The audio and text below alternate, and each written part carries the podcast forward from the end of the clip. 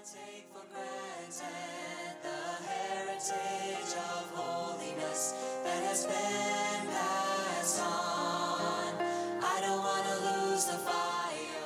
Welcome to Convention Pulpit, Wesleyan Voices Past and Present, brought to you through the Ministry of Interchurch Holiness Convention. Visit our website for an entire library of great sermons and more information on this ministry www.ihconvention.com.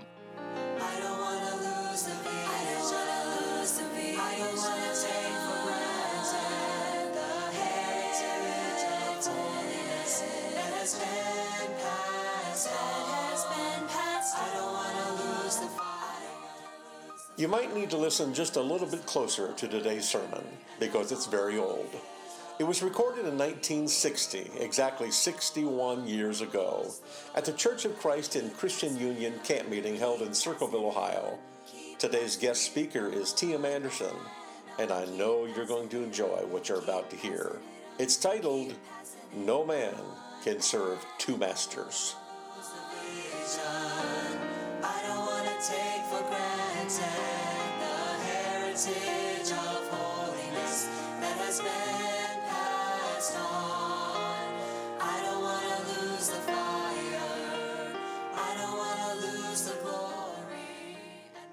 But I was reminded a little of a man that had been converted late in life and then went into the ministry, and a very devout man.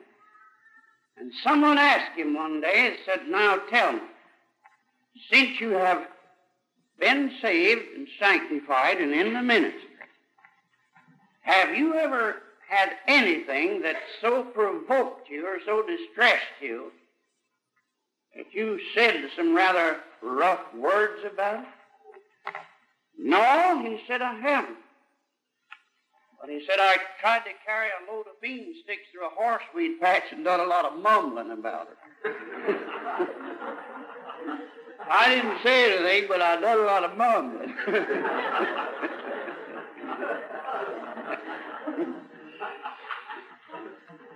and regarding my trip into Florida and my proposed trip out of Florida, I've never got away from Kentucky as far as that's concerned.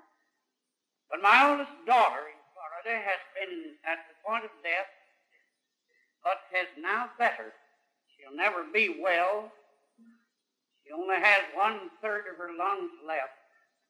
It is not TB. I don't know what it is. It's got a name I couldn't pronounce if I tried. Therefore, she is better. It seems to be getting along all right. We just don't want to die out of Kentucky in any other state. I'd be afraid the resurrection angels would never find me.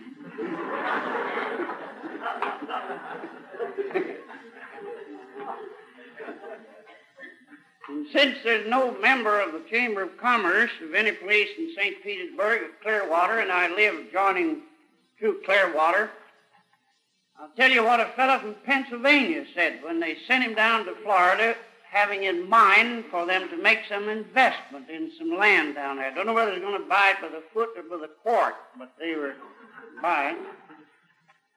He came back and delivered this report.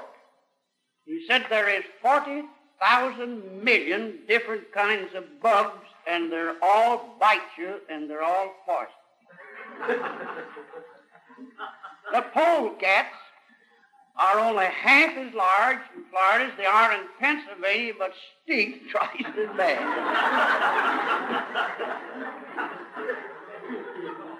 he said the weather is never good and never bad and never neutral. he said the natives are so mean that they will borrow eggs off of you when they're 55 cents a dozen and wait till they're 15 cents a dozen to pay them back. now, Florida is not quite that bad. but seriously, our only reason for it turning back is not only my daughter's physical condition, but I'm a little troubled about the missus. I'll take her back where the doctors know her case history and where we'd be near our friends if either of us take a notion to go to heaven. We covet your praying. Now, I've never in my life, in the years that I've been coming to Circleville, and if I count correctly, I came here about the first time in 1918. And that's been a long while ago. I have never in those years ever had one unpleasant moment among the people at the camp meeting or at the church or anywhere among your people as the Christian Union. I've been in other of your churches in other cities. And this has been a high point in these years of my ministry. Labor again with you. Wish I could give you a better ministry, but somehow another fellow sort of gets old and slowed down. I have a way of getting tired. But it's been a delight to work with Brother Williams. He and I have joined forces in other campaigns and camp meetings and indoor camps. He's a very remarkable young man and a great preacher. I urge that he be prayed for to take the place of some of us. And we're moving on. And, of course, Brother Darcy and your pastor and others. I trust that the worst thing that ever happens to any of you is that you get to heaven. That's the meanest thing I could think about. To get you inside the gates. I'm reading for you tonight a selected portion from our Lord's teachings as recorded in Luke and in chapter 16. And for want of time, I think I shall leave part of it unread, but you will be familiar with most of it. In Luke in chapter 16, and I begin the reading at the ninth verse, and I say unto you, make to yourselves friends of the mammon of unrighteousness, that when you fail, they may receive you into everlasting habitation. He that is faithful in that which is least is faithful also in much. He that is unjust in the least is unjust also in much. If therefore you have not been faithful in the unrighteous mammon, who will commit to you your trust true riches? And if you have not been faithful in that which is another man's, who shall give you that which is your own? No servant can serve two masters, or either he will hate the one and love the other, or else he will hold to the one and despise the other. You cannot serve God and mammon. The Pharisees also, who were covetous, heard all these things, and they derided him. He said unto them, Ye are they which justify yourselves before men, but God knoweth your heart. For that which is highly esteemed among men is an abomination in the sight of God. Now you may recall that this discourse of our Lord moved onward and concluded that portion of it with the story of the rich man and of Lazarus. And it is all an integral part of the whole of the Master's teaching. I want to ask God's blessing on the Word. Dear Master, back there in that distant day when you spoke as never a man had spoken, and even thine enemies were confused and confounded, and thy critics hushed, and thy people rejoiced, and they that had ears to hear heard thee speak with great emphasis of truth. Now, across these centuries, thou art the same unchanged Christ. And thou dost yet speak to us. Oh, will it please thee then to speak tonight through thy servant? And grant to give me that strength of body that I need to give myself to this message. And I know, dear Lord, that it is like the closing service of this meeting. It may be the last message the people would hear or I should deliver. That last time will come, and the books will be closed. Grant me that anointing from thyself that enables me to preach thy word as Christ would have me preach it. And inasmuch as possible, eliminate me and advance thyself.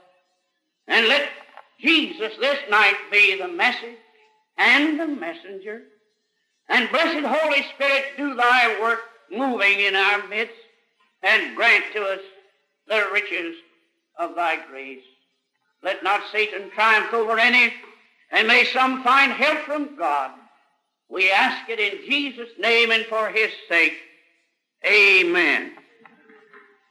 Brother Rumble, try switching that light off for me a moment. Let's see if I look as well in the dark as I do in the light. I think that'll be all right if you can endure it because my eyes have been used these 72 years and that light hurts them a little.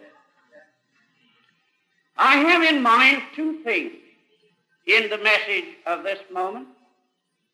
Both of them are of equal importance. One of them always first in every message I try to bring is to contribute to the spiritual life and the saving of the soul of any that may need help from God in any measure of required grace. That, of course, is primarily and should be always first. The other that I have in mind is that you will be able to conserve, if you are a Christian, what you have and not surrender under any circumstances to anything other than the whole will of God. So I shall try to speak to you deliberate and understandingly and covet your prayers as well as your hearing. The Savior said, as you heard the reading from Luke chapter 16 and verse 13, no man can serve two masters. For either he will love the one and hate the other, or he will hold to the one and despise or undervalue the other. Then, with a positive assertion, made this statement Ye cannot serve God and mammon. Now, the Greek word that is translated mammon has, as near as I can find, come up to us out of both the Hebrew language and the Assyrian language.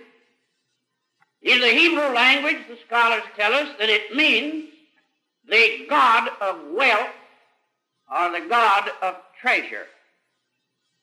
In the Assyrian language, it was the personification of materialism, and they thought of it in the form of a God to be worshipped. So that you can readily see what the Savior has in mind then when He's laid out the truth before us, that you cannot serve the eternal God and be a slave to earthly things.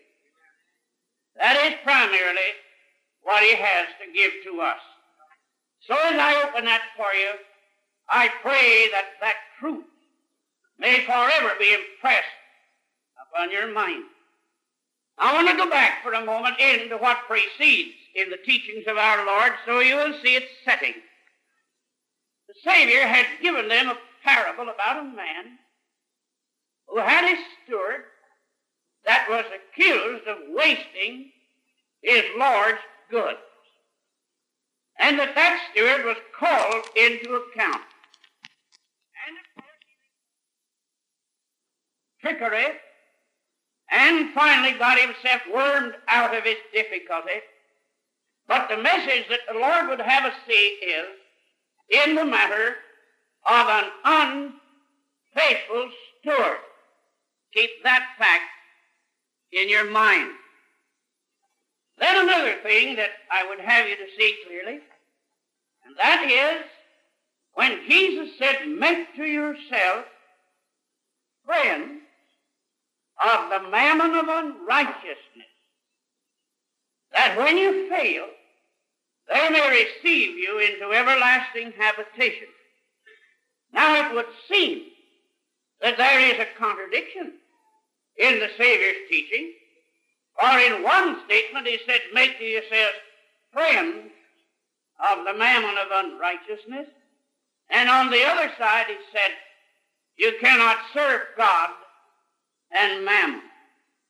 I will read that passage for you regarding making of yourselves friends of the mammon of unrighteousness, as it would appear in a freer reading of the original. Jesus would say, Make to yourselves a friend, not a God, of the material things of this life, which in themselves are not wrong, so that when you fail, and the Greek word is when you become weak, and with old age, or with sickness, these things will provide you some security or give you a place of habitation. It is only a sensible way of saying that if you keep your material interests in the right place and don't make out of them of God, then these things, these good things of life, which in themselves are unmoral, they are neither bad nor are they good. They can do no evil. They are simply the things that are necessary to life.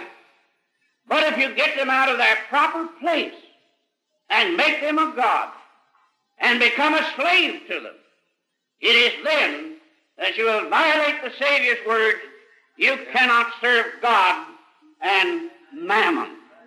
Would you reduce the fan so I won't have to speak so hard? now then, follow me once more through this, that you may see the twofold aspect of what the Savior is teaching.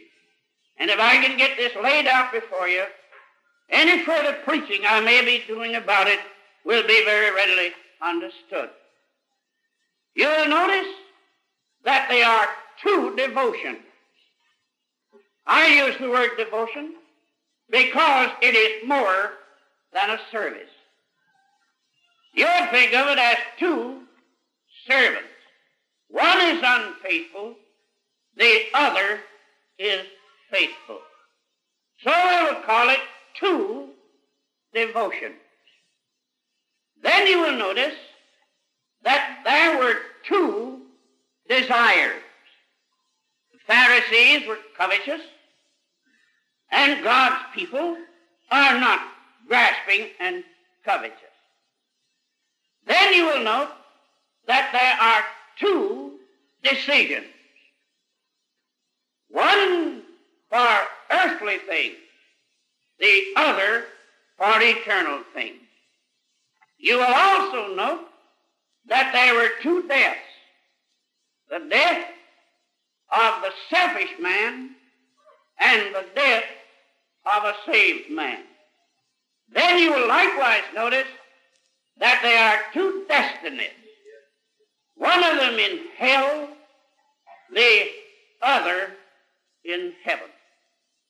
So that our Lord has laid clear before you these two, one always accompanied by the other.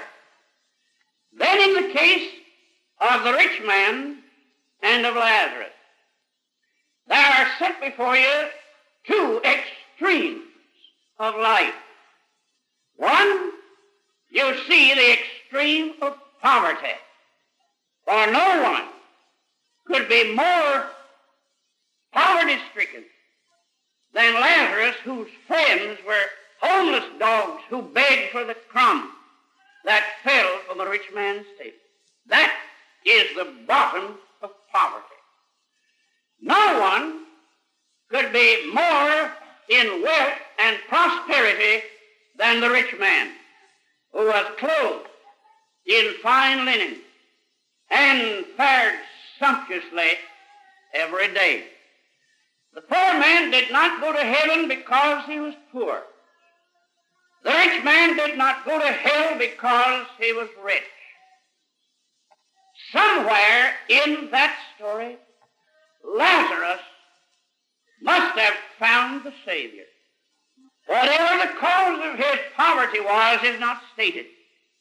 But nevertheless, he was poor in material things, but rich in the things of God. The other man was rich in earthly things, but he was poor, more than poor, in spiritual things. Every one of us may be placed in one or the other of the classes. Now, I'm not following the dual purpose that is laid out there, the twofoldness. I'm taking one straight line through to arrest your attention first to that one devotion, to that one desire, to that one decision, to that one hour of death, and to that one eternal destiny. The other goes along with it, and I pray God you shall see its scope of truth. Now then, Jesus said, no servant, don't miss that, can serve two masters. Therefore, there must be a servant that is faithful to God and a service of devotion rendered in faithfulness to God. You will notice also that the matter of stewardship is brought in. Now, the word servant means an individual whom his master owns. It's a matter of ownership.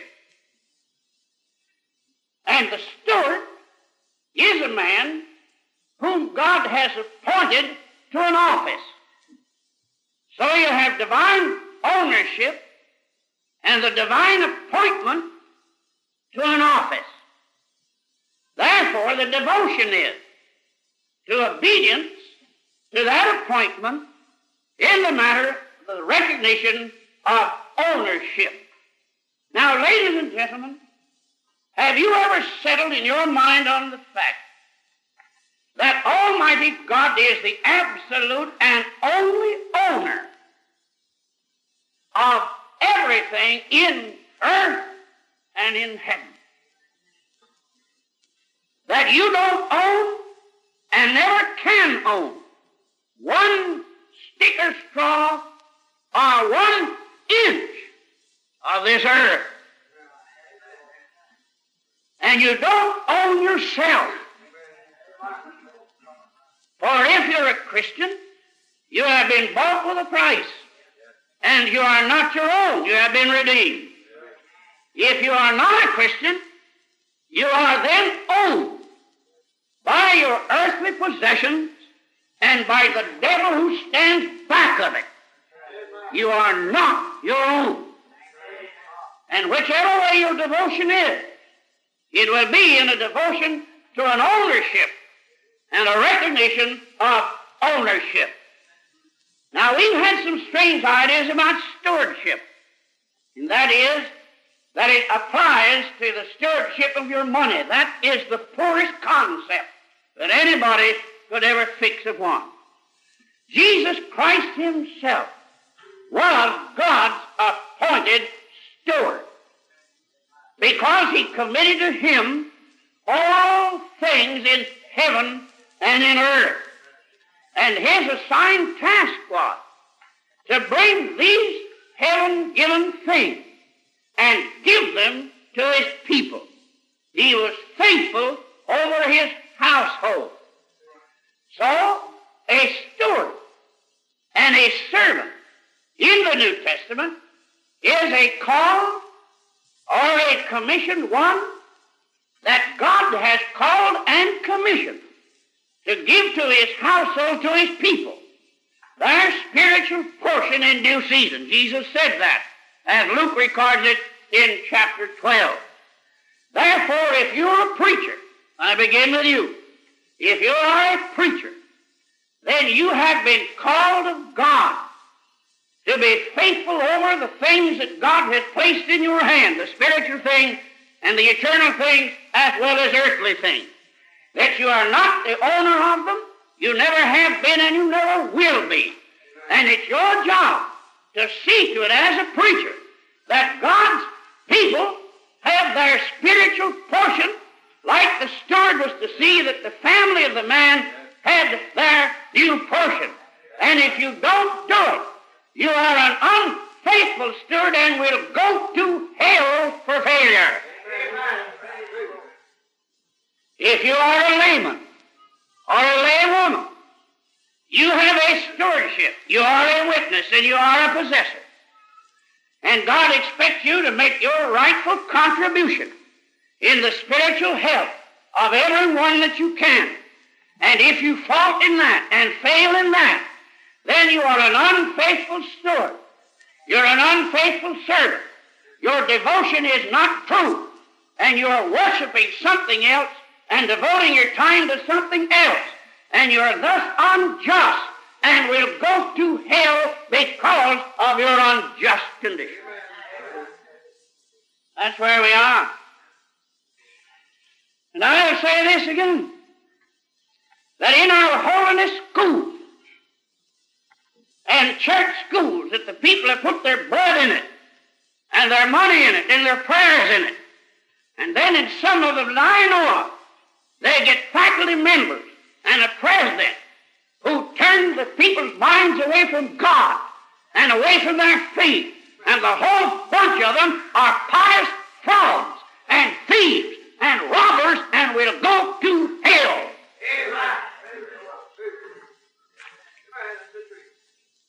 So now you see why the Savior has brought us in the matter of our devotion. Therefore, you don't own anything. Now we raise this question. It ever occurred to you, as it has to this unworthy servant, that a human being, man or woman, stands in a peculiar position in the whole chain of the divine ownership. That is to say, from you downward in the scale are animals of the lower order on down to the materialism of the actual things of the earth. And on that side, you have a physical body that in itself requires the same kind of food that the others are to require, or at least food to keep them alive. On the other side, from a man upward, everything is spirit. Moving onward up into the highest ranks, clear on up to God. But a man, a human being, is both related on the physical side to the world below him and on the spiritual side to the world above him. Now, you have a right to take the life of animals for your food and for your clothing and the plants of the earth for your food and shelter and the minerals of the earth for your own comfort. But pray tell me, do these things end with your life? To whom then does your life belong? If you can take the life of these things to support you, where does your life belong? The only answer is it belongs to God. And when you fail to give it to God, you have severed the connection, and to tell you the plain truth, you steal every bite you eat, every thread you wear, and will go to hell a universal thief. Amen. You have used another man's good. You have not been faithful to that which is entrusted to you. You have an unjust steward, an unjust servant, an unjust and undevoted person. And you've lived for yourself and will die for yourself and be damned as a selfish soul in the sight of God. Now that's where we are. Now then, that sets into the proper perspective. What is it in the sight of God, as a devoted servant of His and a child of His, what is not only my duty or devotion, that is ready to see, but primarily, what is my desire or what are my desires? Now analyze yourself. What is it that you desire? What is it that you want? What is it that God Almighty sees that you want? Is it earthly things? With whatever they may mean and however they may convey to your thinking. Is that what you want? Or do you desire spiritual things? Now, if you are anxious and ambitious and set all together on the attainment of a few earthly things, then God says that you are a covetous as a Pharisee. You've got a desire and desire only to live and gratify yourself and possess material things, earthly things. What you eat, what you wear, where is your clothes in a house, your family, and your little duration of time down here. Is that what you want? Or on the other side, do you want eternal things? Do you want spiritual things? Do you want God's things? On your body. Is it possible that I'm preaching to men and women tonight that you don't care for anything else but what you have right here? And that nobody can stir, not even God, a desire to move you out of this and see they're secondary and that they're gods within themselves and you become a slave to them and put you on the other side where you can see you've got an immortal soul. You've got desires for the spiritual, desires for the holy. Is it possible? I'm preaching to you that don't want that.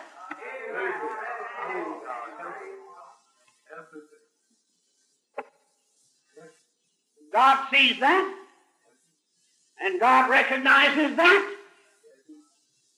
and He said, You cannot serve earthly things and be a devotee of and devote your time to them to the hurt of your soul and the neglect of your spiritual life and of God. You can't do it. God will not accept a divided allegiance. He won't have it. And what a thing it is. Oh, I would like sometime to have a photograph, a picture, a description of what it is that men and women want instead of God. And all the persuasion and all the begging that you can do, they won't turn loose of it. They want it. They desire it. They ridicule and deride you in a sense because you want them to do different. I'd like to see what it is. In the name of God, is it bigger than God? Is it more important than God? Is it better than heaven? Is it better than anything else that you can ever think of? And when you get it, and when you have it, is it what you wanted? Will it be all right when you're dying? Will it be all right when you meet God? Is that all you want? That's the trouble. That's it. In this time we were doing some serious thinking. Because you become a devotee and a worshiper and an admirer and a seeker and an ambitious to have this world, whether you get a fistful a fast sumptuously, every day clothed in the best, but go to hell. What do you want? How do you know what God will let you have what you want? And then the thing you didn't want, you can't get. Now that's what we're facing in the language of the Savior. I've searched my own heart in the light of this. And I could say if I stood in the presence of the eternal God like I see you, I could say, Lord God, I'd rather be as poor as a Lazarus if I can only be rich. in the things of God. If I can have as much God as I want. I've said to him, You've made vast things in this world. I look at the stars of the heaven. I look at thy measureless universe. I see the surging seas and the high piled mountains and the spreading plains. You've done everything on a generous scale. Oh, God, can't I have all of God that I want? I don't want the world. I don't want any other world. I want God. I want to be spiritual. I want to be a Christian. I want to serve God. I want to die.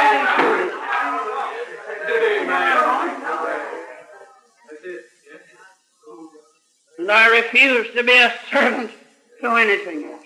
If I can't be faithful in a lifetime to Him, that's meant so much to me, I deserve to be damned.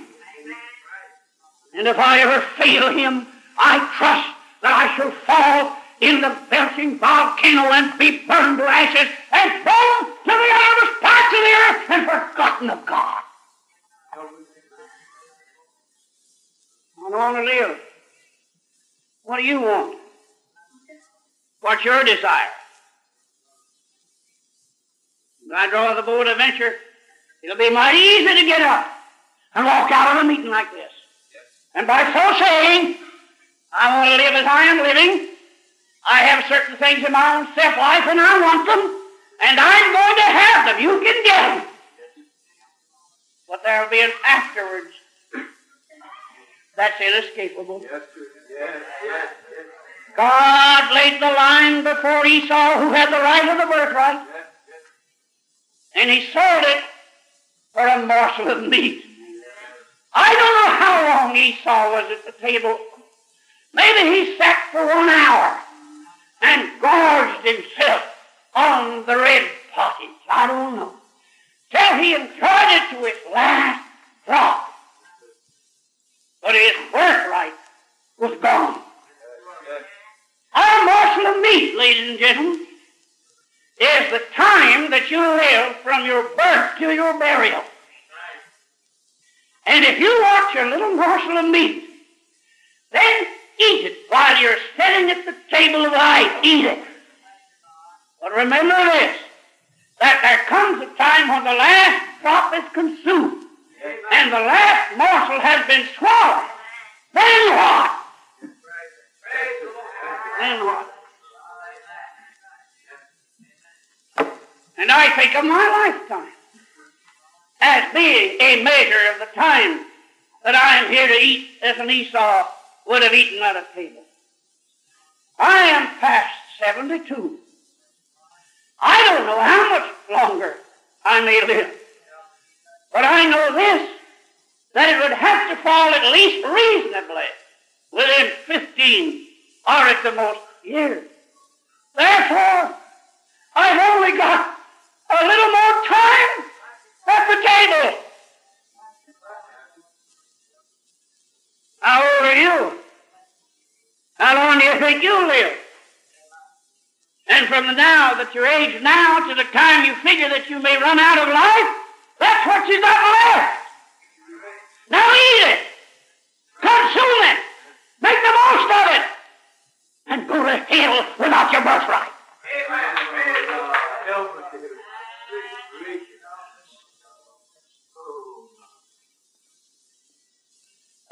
Decision we'll make. I was preaching in a meeting up in New Jersey a few years ago. It was one of those times in which I've seen very few in which the Spirit of God so moved that I saw people run to an altar. And when the altar service had quite cleared up a bit, it had none of the preaching I'd done, just God did it. Some workers called me down the side aisle, like down one of these side aisles. And there lying in the straw of the camp was a man, I would say, up in his sixties. He raised up on his elbow and said this to me, I'll never forget it while I live. He said, Preacher, when I was about 20 years of age, God called me to preach. I was a Christian. He said I didn't want to preach. I had a business career that I wanted to enter. And I knew that I'd make much more in that career than I would in preaching. Furthermore, I was engaged to be married to a young woman, and I knew that it would break our engagement. He said, Preacher, I had my way about it. I entered the business, but in 40 years, I have only worked for wages to put them in a sack with a hole in it. I have nothing. I married the woman. She's gone. I presume by that she was dead. My children are gone. Maybe meaning by that they had homes of their own. And then out of eyes that looked the depths of horror says, God's gone. God's gone. God's gone. I put my hand out to try to feel for him in the place where he once waited his vacant. God's gone. I've had my fling and I've missed it. I tried to get some comfort to him, but all ever I got is God's gone. He had his way, didn't he? He got what he wanted, didn't he? Now then, there comes a decision. Not only desire, but you're going to make a decision, and God's going to witness that decision. And that decision will become final sometime and unchanging. And that decision was the way God put it like this when He said, the Savior said, Ye are they, speaking to these covetous ones, made fun of what he's preaching. Ye are they that justify yourselves before men. But God knoweth your heart. Isn't that terrific? God sees the heart. Men only see the outward. That which is highly esteemed among men is abomination in the sight of God. Now let's bring it down to our day. They said, You are they that justify yourselves before men. And the word justify means that you appear to be doing the right thing. And that's what men want you to do. And that you have a form of religion. Or that you have, in some way or another, some observance of what you think to be right but it's highly esteemed among men. But God knows the heart. God knows the heart. Am I speaking to some man or woman in here tonight that's saying in yourself, I'm about as good as the average run church member? And you can say that and not be good enough to get into heaven. You are they, if you are here like that, that's justifying yourself before men and rationalizing your way to perdition because God knows your heart. I preaching to some of you in here tonight that in your minds you affirm, you believe there is such an epoch as entire sanctification that you can have a pure heart, and you haven't got it and you are justifying yourself by not getting it, you are either rationalizing or making some excuse or postponing the crisis, and that which you are highly esteeming in the sight of God is an abomination, and God knows your unholy heart. And your decision to this moment is to go the other way, to give yourself over to some selfish pursuit to live a little longer for yourself, to indulge yourself a little longer, not bring it to a crisis and die to your sin and self. You want to do that. And you make your decision. And God Almighty will see it, and it will come fixed. After a while, there isn't any preaching anybody can do that'll do anything to you. You'll go on your way and land in hell. We can't fool God on this. The only reason any man or woman is not saved, not regenerated, is you think more of yourself and of your sin and of your earthly possessions than you do of God and salvation. The reason you're not sanctified is because you think more of yourself and in your own selfishness. You want to live like that. You want to postpone it. Your head tells you one thing and your heart tells you another. And you've gone on. And God knows your heart. The only thing you're doing is just justifying yourself in your own eyes and before men, but God has got to change His run on your heart and set it down that what you want is an abomination compared to what He has.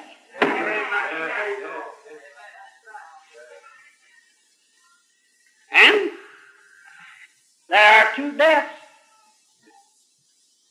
The rich man died, and the poor man died. And you and I are not so well off that we won't die. And you're not so poverty stricken for what you'll die.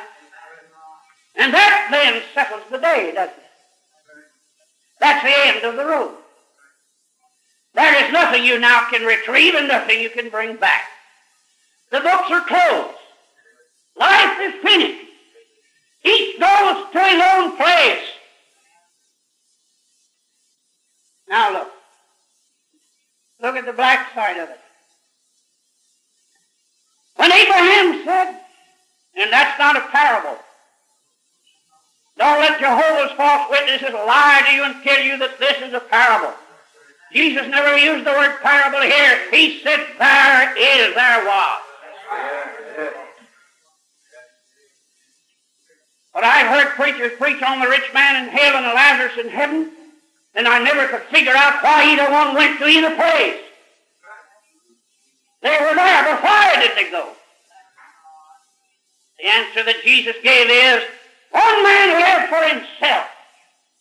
He wanted earthly things. His achievements had been such that they had occupied all his time that he lived splendidly, sumptuously, well fed and beautifully clothed. But he went to hell. The other man, we don't know what misfortune may have fallen. He may have had ulcers. He may have had Asiatic leprosy. He was lonesome. They laid him at a gate to beg the crumbs that fell from the table, and the dogs licked his sore. I don't know what befell him, but I do know this that somewhere he got things fixed up with God.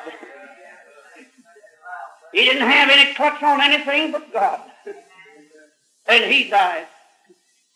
And his pallbearers were angels. And they carried him home and placed him in Abraham's bosom. In one of God's tallest saints, holding him in love's embrace. The other man also died. But things are reversed. They have a way of being reversed. The man that had plenty was now in poverty. The other man that had poverty was now in plenty. Things will be reversed. And if you and I die without spiritual riches, then you will land in the other world in poverty till one drop of water from the end of a beggar's finger would be to your treasure. The news came back. A gulf is fixed. There's an invisible gulf down here between these that are spiritual and those. And you've never in your life recognized anything so clear as when you get the experience of grace and your unsafe relatives and neighbors don't have it, there's a gulf between you. You're on one side and they're on the other. And they cannot cross to you without coming through the Christ. And you can't go back to them without deserting the Lord. So sin has made a gulf between a man and his Maker. And up its precipitous sides are carved no steps to help him climb out of the depth of his sin. Its borders are as remote as the ends of eternity, and across it no bridge appears. But one day, the Son of God dropped the stem of his cross in that gulf. And its outstretched arm bridged the chasm until you and I can pass through the cross. and get over the gulf that's fixed between us and God and find him waiting on the other rim to welcome us into his family. But the time will come when the cross is lifted and the gulf remains. And character is fixed. You know, the thing that can happen to us now is you can be changed. You could come in this place a sinner and go out of here a changed soul and a Christian. But when character fixed, you can't be anything else but what that that's befallen you. So that it becomes fixed in heaven, you never can be anything else but a citizen of that city. The days of your trials are over. The other one in hell can never be anything but a damned soul forever. There is no mourner's bench in that regions of night. There is no wailing wall in hell. There is no pulpit to preach and no place to find God. Character is fixed. Choices are made and settled. And destiny is determined. Let the ages roll. Ponderous gates of God's wrath have been closed. Its ponderous lock will never be shaken off by an earthquake, and its gates will never break down. And God has thrown the key away and forgot the damned in hell ever lived. They forgot God and He's forgotten them.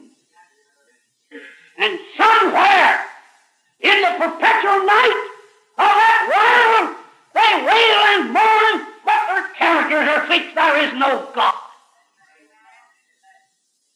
The only God we'll ever have is here. Now, what have you got? How many of you might preach to tonight in this hour? To put all the strength I could command into it. That's still wedded and welded to your little self. And arguing with yourself and say, I, I won't do it tonight. I'll, I'll go on as I've been living until you have missed it forever. How many of you am I preaching to tonight that's become so engulfed and so enslaved with your material interests until you're a slave to them? Till they have about blotted out your prayer life. Till they have encroached on your spiritual life and impoverished you. Till you've wondered what's the matter. The matter is you're trying to serve God, but you are serving mammon. I've got good news for the honest man or woman tonight that said, Preacher, I want to be cut loose. I want to be cut loose from earthly gain. If God ever have anything, I want to hold it with a loose hand. And say to God, you gave it and you can take it. And I'll use it only as a means to an end. Never an end within itself. But I want all of God that I can get. I've got good news for you. He's generous tonight. He'll give you generously. He'll hang glory all over you and enrich your soul beyond all compare. All he wants is your decision and your open heart to turn yourself up toward him and say, Lord God, I've played around the edge long enough. I want to be all out for God.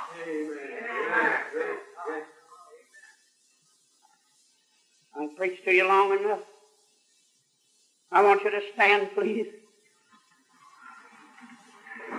Oh God, my God, have mercy on the preacher. Spare me that I'll not drop dead before this meeting's over. For I've tried to pull somebody's feet out of the fire. I've tried to call a halt in somebody's march toward eternity without God. I've tried to persuade the unconverted, the unsanctified, the backslidden, or the defeated to mind God and desire God. I can't do any more. You have to do it. Anyhow, Lord, you've been doing it anyway. Oh, blessed Savior with nail scarred hand, reach out there and pull on that man, that woman, that young person. Don't let them slip away from here in that that's an abomination to God and justify themselves any longer. Get somebody in a real experience, Lord. If it's only one person, get that person in. while our heads are bowed. Who is it in this place tonight? Said, preacher, I've got some things to pray about. I don't know what they are. You and God know that. I'd like to pray with you this last night of my ministry. Are you willing to get out of your seat? Come and kneel down here that we can get to you and pray over you. Or would you go out of here tonight without the help you need? Maybe you're crowded, congested, careless, and complacent. And in your own self realize that you're not where you'd like to be with God. How much longer will you defer the crisis in the settlement? Who else besides this one person will come out to play? If I'd asked you to do something that made you any less a man or woman, dishonorable or disgraceful, it might be different. But you can't miss it when you come to pray. You're dealing with God. I don't have to know what your trouble is. He knows. And He's got the right remedy for you. If you move out, He'll help you. He'll help you. He'll help you. Don't use infinite pains to be lost. Put forth an effort to be what God wants you to be. Let your devotion come around to be all out for God. Whatever else may be your slogan in life, let it be this all out for God. All out for God. And He'll not fail you. Oh, you can afford to fail in your classes or in your home or anywhere else in business, but you can't afford to fail God. Don't fail God tonight. He's counted on you. Don't make a wrong decision tonight that you'll regret the longest day you'll live. Who else just walk out without a song yet? Said, I'm coming to play. I'm coming to seek help from God. Are these all? Has God spoken to no more than these? And would you take it from this preacher that in that meeting where God speaks to you, that's the time to act? Don't wait for more conviction. You may not get any more. Act on what you've got. Is there one more yet to walk out before we sing? God bless. God bless. Please sing for me whatever you may have, just as I am, without one plea. Or there is a fountain filled with blood, whatever it may be. Let that song be the signal for you to say yes. One big yes to God. I feel terrified. I feel troubled. I'm afraid somebody will go out of here all shut up in yourself. And you'll make a decision and lose your soul. Don't do it. Don't miss it. Come on while we sing. The.